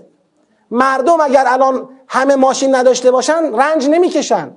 اما طرف پژو هم زیر پاش باشه وقتی می‌بینه اونی که مسئول اوست داره اشرافی زندگی می‌کنه یا بچه هاش دارن اشرافی زندگی می‌کنن این نابرابری رو نمی‌تونه تحمل کنه. این براش سخته. یکم هم به مردم در ناراحت بودنشون حق بدیم. کلشو بگیم دشمنه. آقا بله ما همون اول صحبتمون گفتیم سه تا جریان دشمنن احمق هم هستن اما ما هیچ زیرساختی برای دشمن درست نکردیم. یکم هم ما به مردم حق بدیم توی این ناراحت بودناشون بله الان کف خیابون هیچ راهی جز جمع کردن فتنه و ناامنی نیست. مسلم. هیچ راهی به غیر از این نیست. سومین زیر ساخت برای جریان مخالف اسلام هم ما زیر ساخت درست کردیم. زیر ساخت جریان مخالف هجاب را ما درست کردیم. سوره نور درمانشه. زیر ساخت جریان مخالف جمهوری اسلامی را ما درست کردیم. سوره حدید سوره بقره جریان درمانشه. زیر ساخت جریان مخالف اسلام هم ما درست کردیم. چیکار کردیم؟ من می‌خوام بگم با بیتوجهی به مسلمان سازی مردم ما به اسلام اسمی اکتفا کردیم. اسلام اسمی از جنس رحمانی اسلام رسمی از جنس قرآنی را گذاشتیم کنار. چهل سال بعد از انقلاب توفیق چندانی در آشنا کردن مردم با قرآن ما نداریم. وقتی قرآن توی جامعه در دست مردم نباشه از دست رفتن اسلام هم خرجی نداره. اینم مال اوناست. اینم به نفع اون جبه هست آقا اینجا چی کار کنیم؟ اینجا بیایم به ترویج قرآن بها بدیم سوره آل امران امر به معروف قرآنی نهی از منکر قرآنی. به جای بگیر و به بندها بیاید قرآن رو تو جامعه ترویج بدید. بیاید آموزش پرورش را در حوزه قرآن به خط کنید. من اینو بگم میگن آقا این از همه جا قر می‌زنه. رفتم وزارت آموزش پرورش. با وزیر آموزش پرورش تو همین دولت. من گفتم آقا آموزش و پرورش جوابش در قبال قرآن آموزی چیه؟ بچه ما بی سواد میاد از نظر قرآنی بی سواد میره بیرون. دوازده سال تو سیستم آموزش پرورش بچه ما داره نفس می‌کشه. هر روز صبح میره تا ظهر اونجاست یا ظهر میره تا غروب اونجاست. چی یادش می‌دید از قرآن؟ گفت خب شما طرح تدبر طرح طرح خوبیه. حالا انشالله ما یه پیگیری کنیم که طرح تدبر هم برای بخشی از معلمانمون اجرا بشه. که همونم نشد.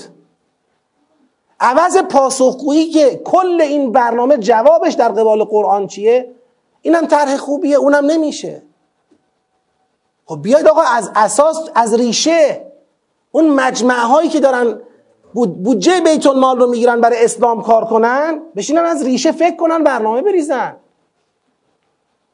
انقلاب فرهنگی بدون قرآن نمیشه. مردم باید مسلمان بشن. مسلمان رسمی نه اسمی. مسلمان رسمی با قرآن می‌شود. و به قرآن بیتوجهی شد تو این چل سال بعد از انقلاب. لذا در پایان عرایزم بنده راهبردی رو که پیشنهاد میدم به عنوان یک فعال فرهنگی قرآنی نه به عنوان نه رهبر هیچ حزبی هستم نه هیچ سمتی در جایی دارم نه کاری هستم نه از جای حقوق بگیرم هیچ. به عنوان یک طلبه یک فعال قرآنی و فرهنگی راهبردی که فکر می‌کنم امروز نجات جامعه ما در اونه قرآن عدالت افت قرآن عدالت افت در مقابل زن زندگی آزادی. اگر به شعار قرآن عدالت افت توجه شد مطمئن باشید اینها که الان کف خیابونن که بسیاریشون فریب خوردن یه تعدادشون هم که قشنگ معلوم نفوزی های دست نشانده ها و نفوزی ها و آموزش دیده ها و بودجه بگیرها و مزدورهای استکبارند. شکی تو این نکنید. اینا که کف خیابونن فریب خورده هاشون آروم می‌گیرن نفوزی هاشون قلع قم میشن. نه فقط اینا که چیزی نیستند که بخواد باعث نگرانی باشه که نگرانی اصلش جاهای دیگه است. اصل نگرانی آسیب های خود ماست. نه این جریان های مزمحل ضعیفی که دارن تلاش می‌کنن کف خیابون دو تا صد آشغالی آتیش بزنن و چند نفر بسیجی رو به شهادت برسونن. اینا که سهله. دشمنان قسم خورده اسلام. از شیطان اکبر آمریکای جنایتکار تا صهیونیسم جهانی. تا این گاو شیرده این دوتا عربستان سعودی. تمام اینها اگر به قرآن عدالت و افت بها بدیم هممون مردم و مسئولین تلاش کنیم برای اینها. یقینا همه اینا مزمحل میشن. همشون در مقابل اسلام به نهایت ضعف و ذلت کشیده میشن. همشون و اگر ما این کارها رو نکنیم توجه به قرآن و عدالت و افت نکنیم شاید امروز که انشاءالله همین میشه شاید امروز ما بتونیم کف خیابون رو آروم کنیم. ولی باز چند سباه بعد باز چند سباه بعد نخواهند گذاشت جامعه ما روی ثبات و آرامش را ببیند. نخواهند گذاشت. میگم دیگه نمیشه دیگه مردم فریب خورده ها رو نمیشه متقاعد کرد. شما الان شما می‌خوای این فردی رو که شده سیاهی لشکر این جریان های معاند می‌خوای توجیهش کنی برو تو خونت؟ آروم نمیشه. چرا؟ چون شما نداد چون اون کاری که باید در قبال او انجام بدی رو انجام ندادی. نه در حوزه افاف نه در حوزه عدالت نه در حوزه آشنا کردنش با قرآن. آقا من الان جالبه. ما میگیم جمهوری اسلامی حکومت اسلامی را می‌خواید یا نمی‌خواید؟ آقا طرف اصلا می‌دونه اسلام چیه که بعد ببین جمهوری اسلامی رو می‌خواد یا نمی‌خواد؟ از اسلام چه ذهنیتی داره؟ خب کسی که قرآن بلد نیست من سوال می‌کنم چی از اسلام می‌دونه؟ اسلام بله یعنی چند تا آخوند ریش بلند و دگمه های بسته چند تا خانومی که ببخشید با این تعبیر میگم. چادر سر کنن شبیه نمی‌دونم فلان پرنده ها بشن و گریه کنیم. بعدش هم گریه کنیم. این میشه اسلام. سینه بزنیم. اینو می‌فهمه از اسلام اینی که الان کف خیابون وایساده.